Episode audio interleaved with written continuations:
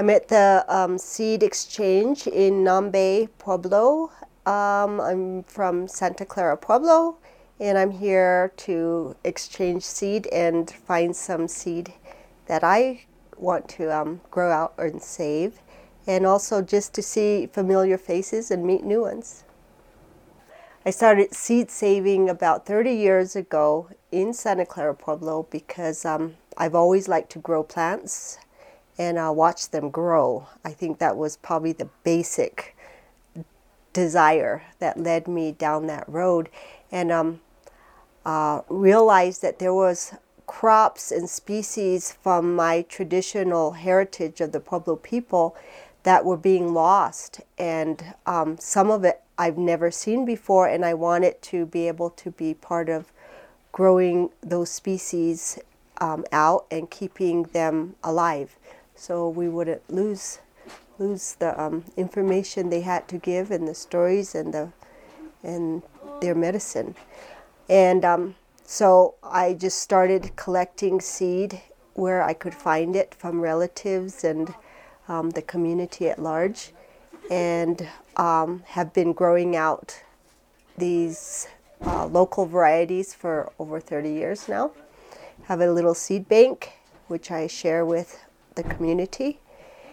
And I was a little bit frustrated at first because nobody seemed too interested in helping me save these species, and it seemed so important to me, but I wanted other people to find them important too.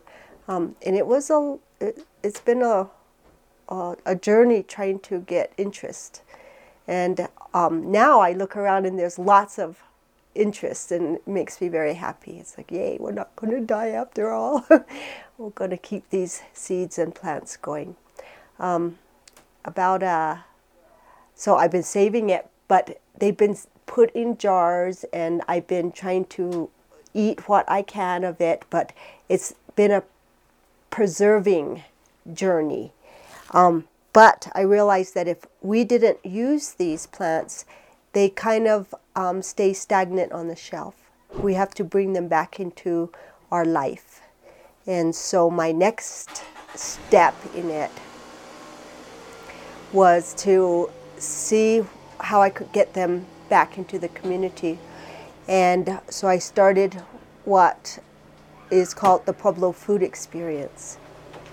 And I based it on the bad health conditions of the tribes around here. We have a very high problem with diabetes and heart disease and strokes and high blood pressure and depression and suicide and just a whole variety of health conditions.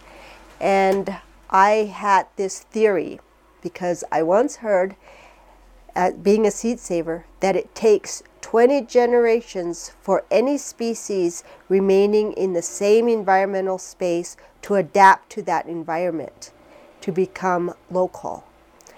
And that means any plant, animal, human, insect, everything, it's the same thing, 20 generations. Realize that as Pueblo people, we have been living here in our environment for longer than 20 generations, but we have in the past 100 years changed our eating to be foreign European food. That means that we might as well be in a foreign country in what we eat. Our health issues are directly tied to that. We're kind of a new seed trying to adjust to these foreign foods. So my thought was, what if I encourage the people of our tribe to eat our original foods and see what the health what it would do to their health conditions. So I got 14 volunteers in the first group, and they agreed to eat only our pre-contact Pueblo diet for 3 months. We got blood tests, got tested for, and it was a whole range of health conditions among this group, and we ventured together to eat our original food only for 3 months. And in that 3-month time, we got tested again, blood-wise, And the health improvements were off the chart. Amazing, amazing, amazing health improvements across the board. It didn't almost matter what issues we had health-wise, we were way better. So we proved that eating our original foods were a way to go if you want to be healthy. Thus, you know, we're bringing back these plants that I've been growing and stuff back into the community to bring back our health, because we proved that it can. So that's one reason to keep these seeds alive, is to keep our bodies healthy. I think because our DNA has evolved with these species, these plants around us that we were familiar with, and we're all indigenous to this planet. We're all connected to it. And today's modern lifestyle has made us be more and more disconnected from our obvious connection to this planet and the food sources and the plants and the species that we have been evolving with for a very long time now. And I think there's a pain that we're all carrying, depending how much we've been living in this disconnected way, that is causing enormous amounts of problems in the world, within ourselves, mental health issues, you name it. I think it's connected to the disconnect. And growing these species, no matter whichever one you're drawn to, you know, connect to one of these plants and start reconnecting, taking the steps back to being connected to our source. And that is the things you eat are the closest things that come in contact with you, is what you put in your mouth and swallow, and you're now part of that.